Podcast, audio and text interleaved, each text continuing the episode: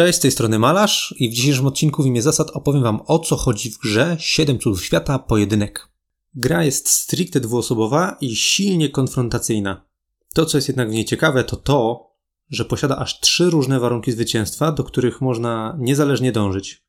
Gra jest słusznie kojarzona ze swoją starszą siostrą, czyli 7 cudów świata, jednak o ile 7 cudów świata nie działało zbyt dobrze na dwie osoby, tak pojedynek jest stworzony specjalnie do starć dwuosobowych. Podobnie jak w Siedmiu Cudach, będziemy rozwijać naszą cywilizację, będziemy widzieć e, równie piękne ilustracje, a karty będą podzielone na znane nam kolory, choć niektóre z nich posiadają lekko inną funkcję. Załóżmy jednak, że nie graliście w ogóle w Siedmiu Cudów Świata i nie wiecie o co chodzi i w sumie najłatwiej będzie nam tak wytłumaczyć o co chodzi w pojedynku, bo są pewne punkty wspólne, ale inne rzeczy się różnią, więc zacznijmy od początku. Pewnie zastanawia Was, o co chodzi z tymi trzema warunkami zwycięstwa. Otóż są trzy sposoby, w jakie gra może się zakończyć. Standardowy, czyli tak zwane zwycięstwo cywilne, następuje wtedy, kiedy rozegramy wszystkie trzy ery i po prostu na koniec sprawdzamy, kto ma więcej punktów zwycięstwa. Standard. Drugi rodzaj zwycięstwa jest związany z czerwonymi kartami. Zaraz do nich przejdziemy. W każdym razie, jeżeli kupimy wystarczająco dużo symboli tarczek i przepchniemy na takim specjalnym torze militarnym taką plastikową tarczkę aż do końca, do stolicy przeciwnika, to jest takie ciągnięcie sznura. Chociaż w sumie to jest raczej przypychanie. No dobra, w każdym razie, jeżeli kupimy dużo czerwonych kart i na nich będzie dużo czerwonych tarczek i ten specjalny symbol, który przepychamy, dojdzie do końca toru, to wygrywamy od razu, bo podbiliśmy stolicę przeciwnika militarnie. Chłe, chłe. Trzecim rodzajem zwycięstwa jest zwycięstwo naukowe, które jest związane z zielonymi kartami, i po prostu polega na tym, że jeżeli zbierzemy pięć różnych symboli naukowych, a w sumie w grze jest ich sześć, czasami może się wylosować siedem, to również od razu wygrywamy. Pokazujemy, patrz, mamy pięć, koniec gry. A jak wygląda sama rozgrywka? Tak jak wspomniałem, jest ona podzielona na trzy ery. Zanim jednak rozpoczniemy samą grę, jest jeszcze draft cudów świata. Każdy rozpocznie grę posiadając cztery cuda świata, które poniekąd sobie wybrał. No i dobra, masz te cztery cuda świata, to znaczy raczej to są plany tych cudów świata, bo oczywiście trzeba je wybudować za jakieś tam surowce. Wiadomo, bez kamienia nie ma budulca, bez budulca nie ma pałacu, a bez pałacu nie ma pałacu. Dobra, zaczynamy grę. Bierzemy deck numer jeden. Pierwsza era. Tasujemy go i rozkładamy w specjalnym układzie. Każda era ma specjalny swój układ. W pierwszej erze to jest kształt piramidy, w drugim odwróconej piramidy, a w trzeciej, no jakiś taki blob w kształcie beczki. Mniejsza z tym. Rozkładasz te karty w kształcie piramidy i teraz mniej więcej wyjaśnię, jak to wygląda w pierwszej erze. Kładziesz dwie karty na stole, następnie kładziesz trzy karty w taki sposób, żeby częściowo przykrywały te dwie. No i robi się już taka mała piramidka. Dwie karty, trochę poniżej nich trzy karty, potem jeszcze cztery karty, pięć kart i sześć kart. Czyli ogólnie jest taki układ w kształcie piramidy bez czubeczka.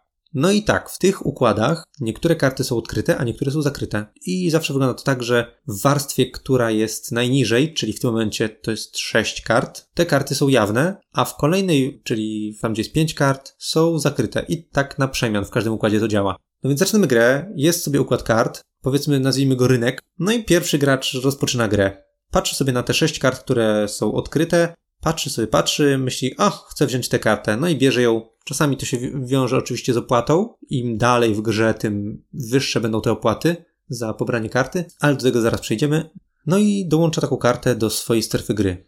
Następnie drugi gracz wybiera jedną kartę, a potem znowu pierwszy gracz wybiera kartę i tak cały czas i ta piramidka będzie tak pomału nadgryzana, coraz bardziej eksploatowana, aż w końcu wykupimy wszystkie karty i wtedy będzie koniec pierwszej ery, rozkładamy układ dla drugiej ery i tak to się toczy, aż skończymy trzy ery.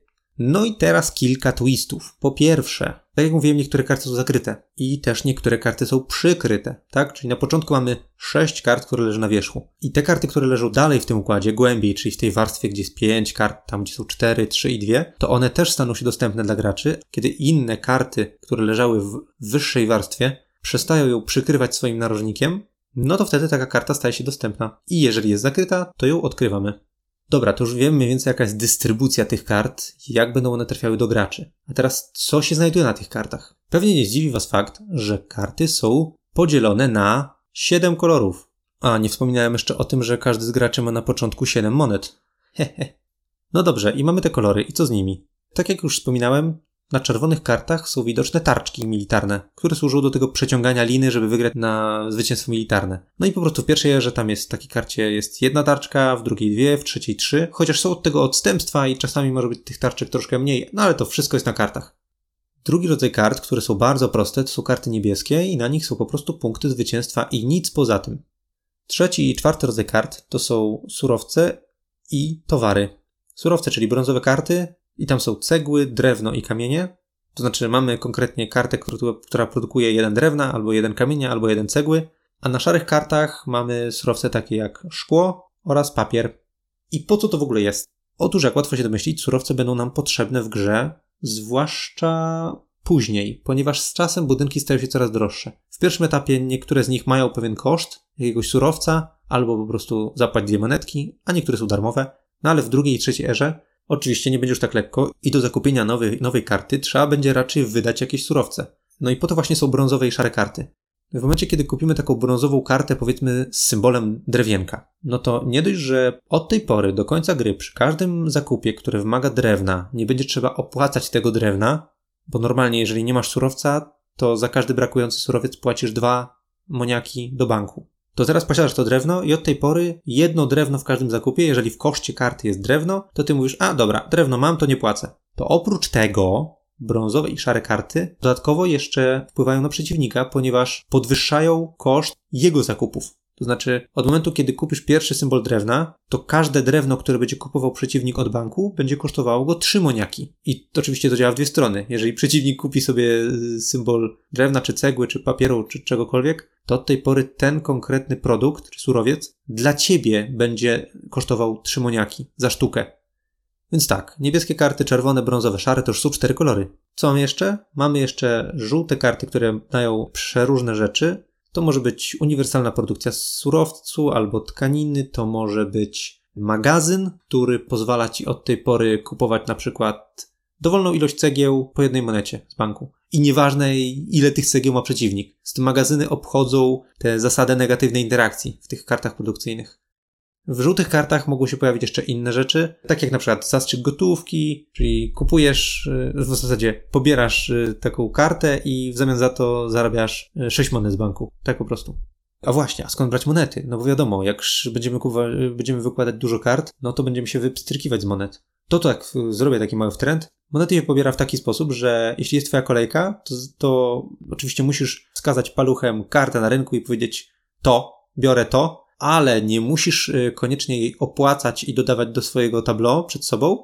Zamiast tego możesz taką kartę wywalić gdzieś tam do pudełka z grą czy gdziekolwiek i pobrać to monety.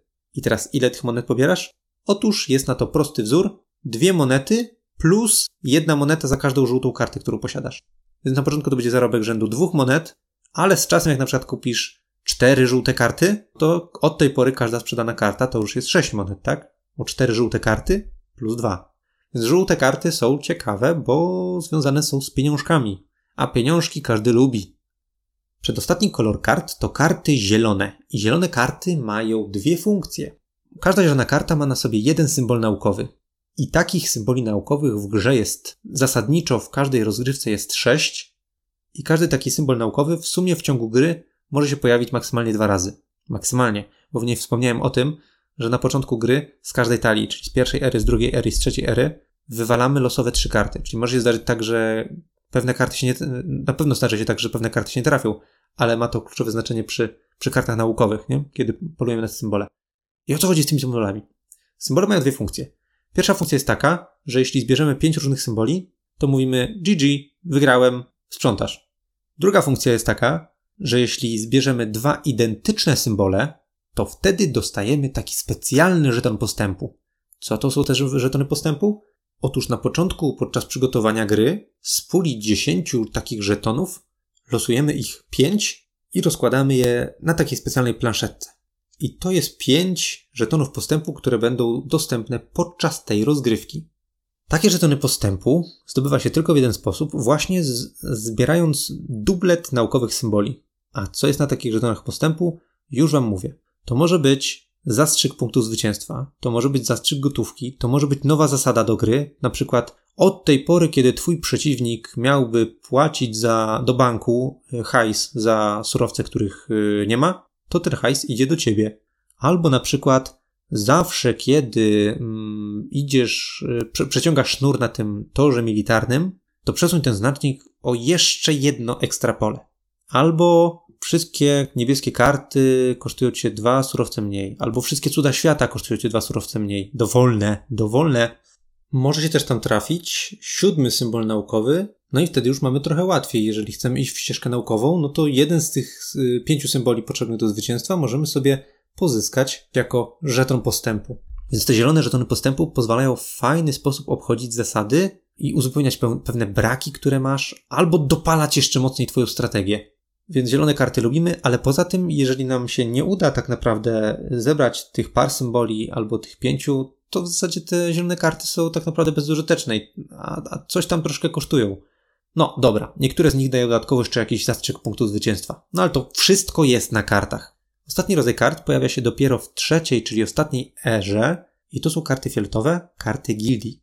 Karty gildii z większej puli losuje się trzy i wtasowuje do talii trzeciej ery, więc w każdej rozgrywce to będzie trochę inna konfiguracja tych gildii. I te gildie dają nam po prostu przeliczniki punktów e, za różne rzeczy. Na przykład punkt zwycięstwa za każdą czerwoną kartę, którą posiada gracz, który ma ich najwięcej. Czyli nieważne, czy twój przeciwnik zbiera dużo czerwonych, czy ty zbierasz dużo czerwonych, ta karta jest dla was obojga na przykład warta 6 punktów. Któryś z was ma 6 kart czerwonych. I podobne karty gildii są na inne kolory. Kto ma więcej żółtych, to te, tyle punktów taka karta daje. Szarych, e, albo na przykład kto, który z graczy zbudował więcej cudów, cudów świata, to za każdy z tych cudów świata właściciel tej gildii dostaje dwa punkty. Dobra, mniejsza zresztą z ilością tych punktów. Fioletowe karty to są gildie i dają różne bonusy, które się skalują z różnymi rzeczami. Dobra, to kolory kart już mamy.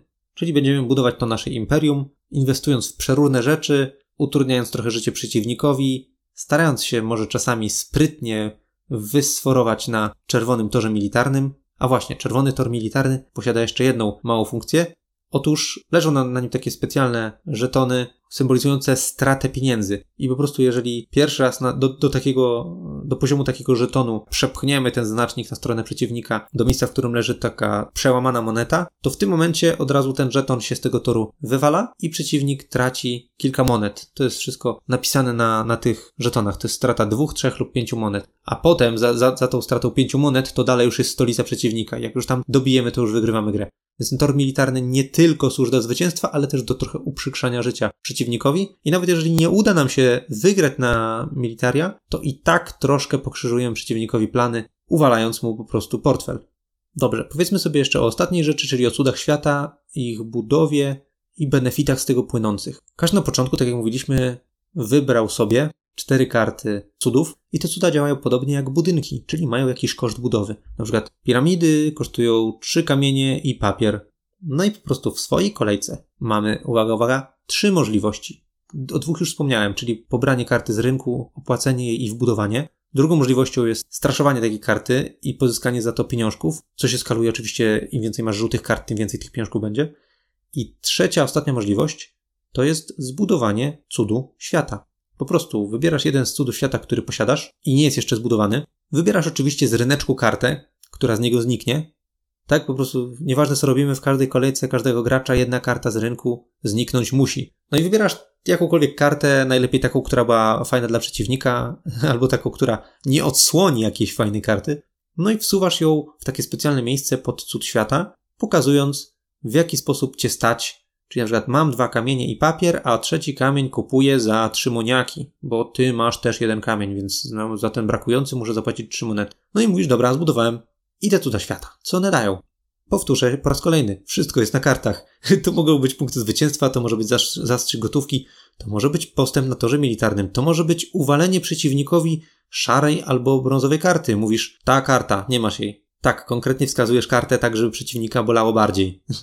I oprócz tego wiele cudów świata ma symbole takich strzałek. I te symbole strzałek to jest tak zwany cheat, co oznacza po zbudowaniu tego cudu świata rozegraj jeszcze jedną swoją kolejkę. Brzmi spoko? Otóż jest to bardzo kluczowy mechanizm w grze. Jeżeli na przykład widzisz, że leży w układzie jakaś interesująca cię karta, na przykład symbol naukowy, którego potrzebujesz, albo tarczki militarne, bo bardzo już ci niewiele brakuje do zwycięstwa militarnego, albo właśnie niewiele ci brakuje do przegranej i musisz koniecznie się odbić. To taka karta cudu świata z tym tak zwanym cheatem, czyli dodatkową kolejką, pozwala ci odsłonić taką kartę poprzez budowanie cudu świata, który ma, ma tę dodatkową kolejkę, po czym mówisz, no dobra, to teraz jest znowu moja kolejka, więc teraz pobieram tę kartę, która mi się podoba. Bardzo, bardzo istotny mechanizm w grze. No i cóż, w zasadzie to już bardzo dokładnie opowiedziałem o co chodzi w tej grze. Na końcu jeszcze wspomnę jeden detal. Podobnie jak w Siedmiu Cudach, tutaj też istnieją połączenia między budynkami, to znaczy niektóre symbole posiadają specjalny znaczek, który mówi, jak w kolejnej erze znajdziesz budynek, który ma taki sam znaczek, to możesz go zbudować za darmo, nie opłacając surowców. No dobrze, to w zasadzie wszystko o tej grze. Jeżeli jesteście ciekawi, co o niej sądzimy, to zapraszam serdecznie do recenzji. Cześć!